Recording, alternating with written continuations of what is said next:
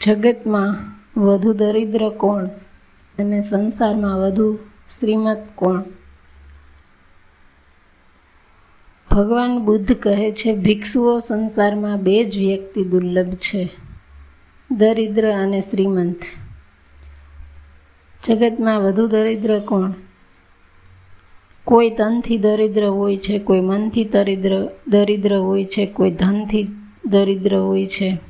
દરિદ્ર માટે ગરીબ કંગાલ નિર્ધન જેવા શબ્દો વપરાય છે. નિર્ધનતા કે દરિદ્રતા માટે લોકો ભાગ્યનો દોષ માને છે. હકીકતમાં ઘણી બધી દરિદ્રતાઓ માણસને જાતે નોતરેલી હોય છે. કામમાં નિષ્ઠાનો અભાવ, પ્રમાદ તકને નહીં ઓળખવાની આવડતનો અભાવ બહાનાખોરી અને સ્વભાવગત વિચિત્રતાઓનો માણસને દરિદ્ર બનાવનારા તત્વો છે. સૌથી મોટી દરિદ્ર તત્વો એ છે કે પોતાની જાતને દરિદ્ર માનવી, જેનામાં સાહસ કરી કમાવાની વૃત્તિ નથી, જે નાનું કામ કરવામાં નાના માને છે, જે શ્રમ કરવામાં શરમ અનુભવે છે, લક્ષ્મી તેની પર કદી રીઝતી નથી. સંયમનો અભાવ ક્રોધ, અવિચાર અવિચારપણું, ઝઘડાનું વૃત્તિ અને દુષ્કર્મોમાં રસ માણસને દરિદ્ર બનાવે છે. દરિદ્રતા ઈશ્વરદત્ત નથી, માનવ સર્જિત છે.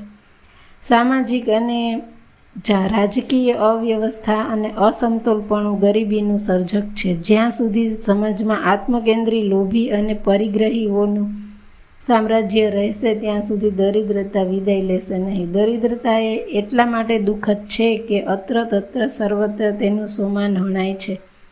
સ્વજનો અને મિત્રો નિર્ધન માણસથી અલિપ્ત થવા માંડે છે. સમાજ નિર્ધન વ્યક્તિને દુર્બળ ગણે છે અને ધનવાન વ્યક્તિને બળવાન જ્યાં સુધી માણસ કોઈ ઉચ્ચ પદ પર હોય છે, ત્યાં સુધી સ્વાર્થી લોકો તેની આસપાસ આટા મારતા રહે છે.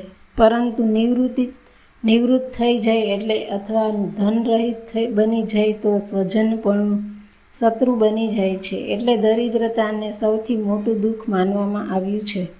સંસ્કૃતના સંસ્કૃતના એક શ્લોક મુજબ, હે દરિદ્રતા, તને મારા નમસ્કાર, તારી કૃપાથી હું આખી દુનિયાને જોઈ શકું છું, પણ મને કોઈ જોઈ શકતું નથી.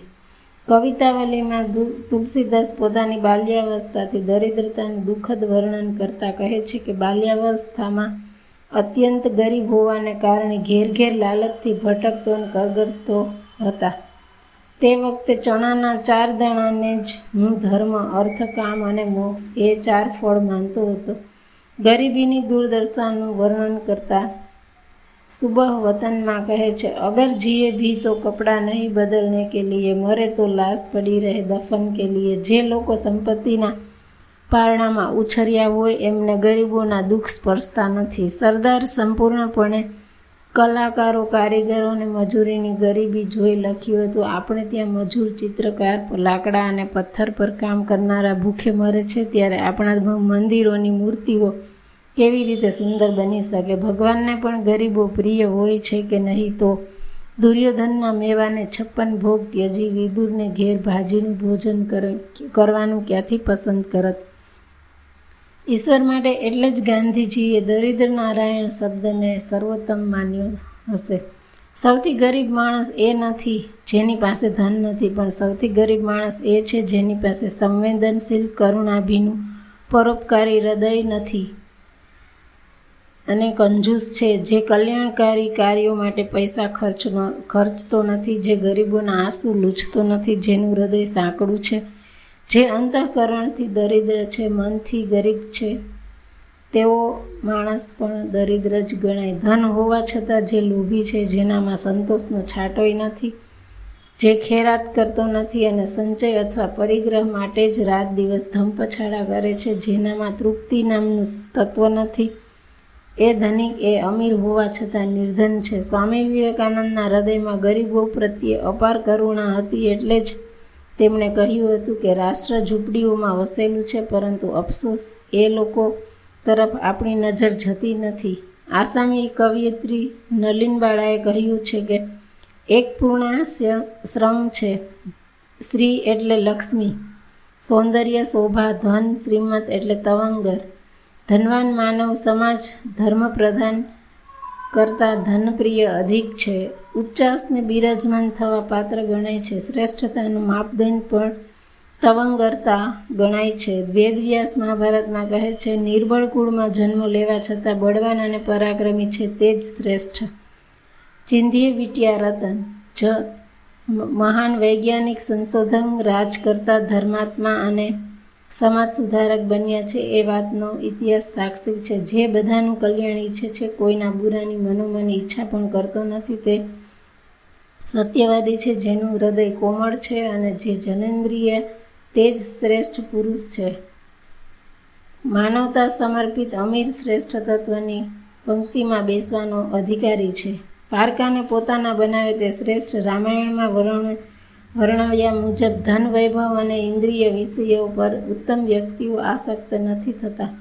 તેઓ માને છે કે આ બધાથી મોટો આ દુનિયામાં બીજો કોઈ અંધકાર નથી. તેઓ માને છે કે કરુણા, ધ્યાન અને વિષયો તરફથી વિરહિત આ સાધનો સિવાય કોઈ દ્વારા સત્ય જ્ઞાનની પ્રાપ્તિ થઈ શકતી નથી. એટલે જે સત્યનિષ્ઠ, સંસ્કારી, જ્ઞાની, દાની, પરોપકારી, ત્યાગી, પ્રામાણિક, જિંદાદિલ, સહિષ્ણુતા સમદ્રષ્ટિવાળો આતિથ્ય સત્કારમાં માનનારો પરમાણુ જેટલા ગુણો પણ પહાડ સમાન માની અંતકરણમાં રાજી થનાર પોતાના ગુણોમાં પ્રચારથી મુક્ત અને પરગજુપણું ધરાવે છે તે શ્રીમત છે. કોઈ વાર જમીન પર સૂઈ જાય છે તો કોઈ વાર પલંગ પર બોઢે છે. કોઈ વાર શાક ખાઈ લે છે તો કોઈ વાર સુંદર ભાત પર રુચિ કરે છે. કોઈ વાર કંથા કથા કરે એટલે કે ફાટેલી તૂટેલી ગોદડી પર ધારણ કરે છે તો કોઈ વાર દિવ્ય વસ્ત્ર પહેરે છે. આ પ્રમાણે પોતાનું કાર્ય સંપાદન કરવામાં લાગી રહેલો માણસ નથી સુખને ગણતો કે નથી દુઃખને. જેનું મન સંતુષ્ટ છે તે સૌથી શ્રીમંત છે. જે પરોપકાર માટે ખિસ્સું ખાલી કરે તે સાચો શ્રીમંત. જે સંતોષની તિજોરીનો સંગી બની તાળું ન મારે તેનો તે સાચો ધનવાન. જે તૃષ્ણાને ઝાકારો આપે તે સાચો શ્રીમંત. જે ચિત્ત ચિત્ત સુધી અને વિત્ત સુધીનું પરમ ઉપાસક હોય તે સાચો.